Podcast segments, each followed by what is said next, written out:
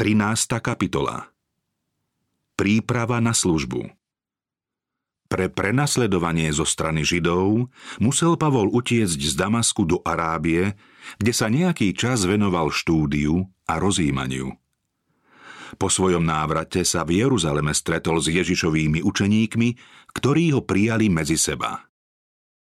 Pavol po svojom krste ukončil pôst a potom prijal pokrm a zosilnel – Niekoľko dní zostal s učeníkmi v Damasku a hneď v synagógach ohlasoval Ježiša, že je Božím synom.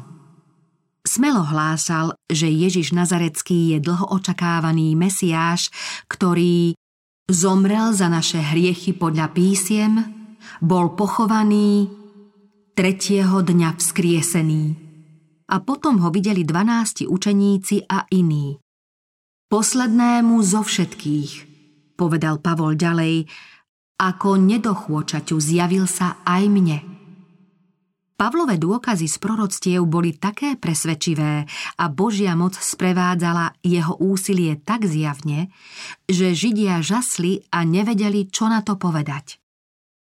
Správa o Pavlovom obrátení Židov veľmi prekvapila.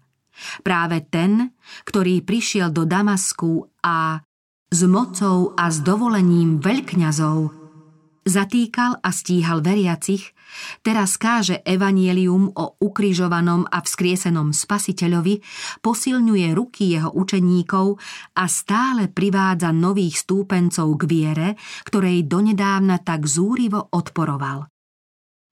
Pavol bol dosiaľ známy ako horlivý obhajca židovského náboženstva a ako neúnavný prenasledovateľ Ježišových nasledovníkov.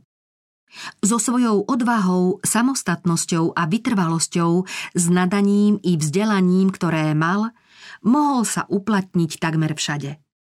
Všetko vedel mimoriadne jasne zdôvodniť a svojím uštipačným výsmechom priviesť protivníka do nezávidenia hodného postavenia. Židia teraz videli, že tento mladý, neobyčajne sľubný muž sa spája s tými, ktorých kedysi prenasledoval a neohrozene káže v Ježišovom mene. Generál, ktorý padne v boji, je stratou pre svoje vojsko, ale jeho smrť neposilní nepriateľa.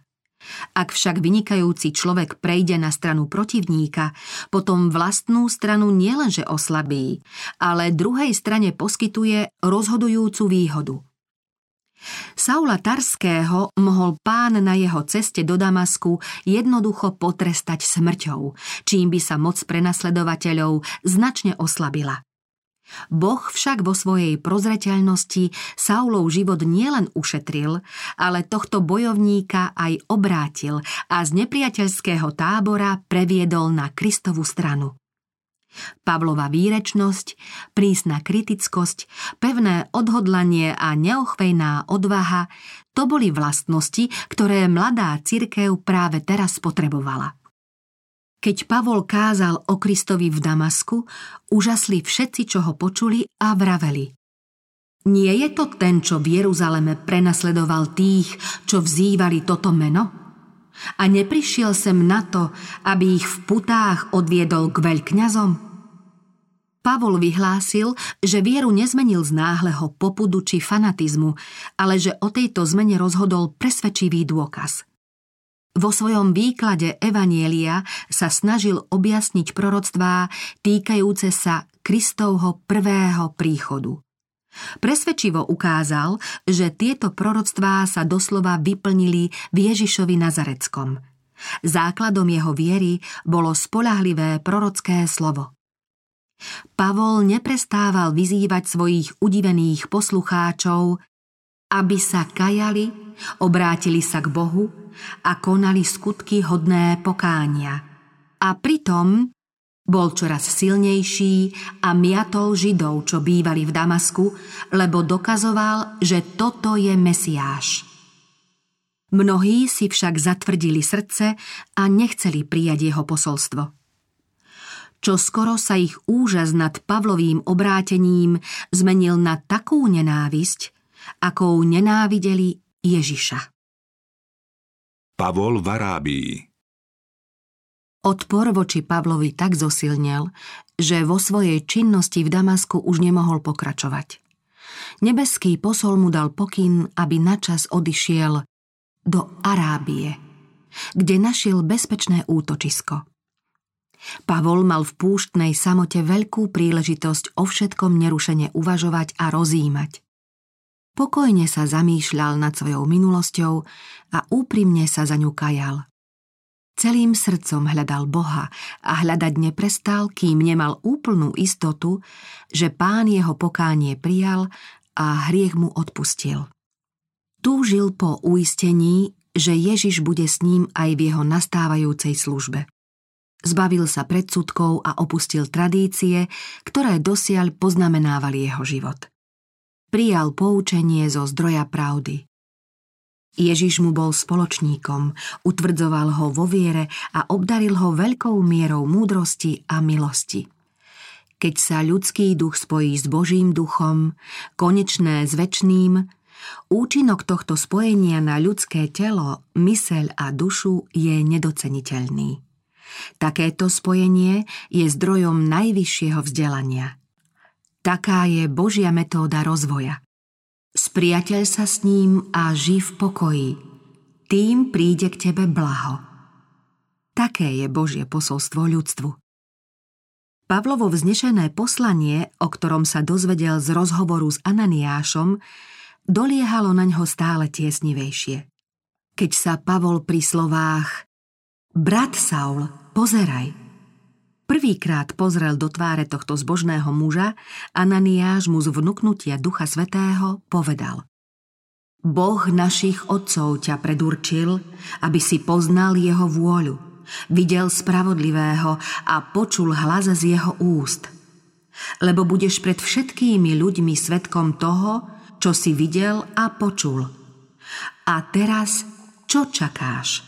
Vstaň, daj sa pokrstiť zmy svoje hriechy a vzývaj jeho meno. Tieto slová sa zhodovali s tým, čo sám Ježiš povedal Saulovi, keď ho zastavil na ceste do Damasku. Ale teraz vstaň. Zjavil som sa ti preto, aby si bol mojím služobníkom a aby si svedčil o tom, čo si zažil a čo ti dám ešte poznať. Budem ťa chrániť pred tvojím vlastným národom aj pred pohanmi, ku ktorým ťa posielam. Budeš im otvárať oči, aby sa obrátili od tmy k svetlu, od moci satanovej k Bohu. Vierou vo mňa príjmú odpustenie svojich hriechov a dostanú miesto medzi jeho vyvolenými. Keď o tom všetkom Pavol uvažoval, stále jasnejšie chápal zmysel toho, že bol z Božej vôle povolaný za apoštola Krista Ježiša. Bol ustanovený za apoštola nie ľuďmi ani prostredníctvom človeka, ale Ježišom, Kristom a Bohom Otcom, ktorý ho vzkriesil z mŕtvych. Veľkosť diela, ku ktorému bol povolaný, viedla ho k dôkladnému skúmaniu písma, aby mohol kázať evanielium. Nie v múdrosti slova, aby nebol vyprázdnený Kristov kríž, ale v prejavoch ducha a moci, aby sa viera poslucháčov nezakladala na ľudskej múdrosti, ale na Božej moci. Pavol pri skúmaní písma dospel k poznaniu, že nie je veľa múdrych podľa tela, ani veľa mocných, ani veľa urodzených. Ale čo je svetu bláznivé, to si vyvolil Boh, aby zahambil múdrych. A čo je svetu slabé, vyvolil si Boh, aby zahambil mocných. Čo je svetu neurodzené a čím pohrda, to si vyvolil Boh. Ba aj to, čo ho niet, aby zmaril to, čo je, aby sa pred Bohom nik nevystatoval. Keď teda Pavol videl múdrosť sveta vo svetle kríža, rozhodol sa, že nechce nič iné, iba Ježiša Krista, a to ukrižovaného. Pavol počas celej svojej služby nikdy nestratil zo zreteľa zdroj svojej múdrosti a sily. Po rokoch ho možno počuť, ako stále zvestuje. Veď pre mňa žiť je Kristus a zomrieť zisk. Inokedy znova A vôbec všetko pokladám za stratu pre vznešenosť poznania Ježiša Krista, môjho pána.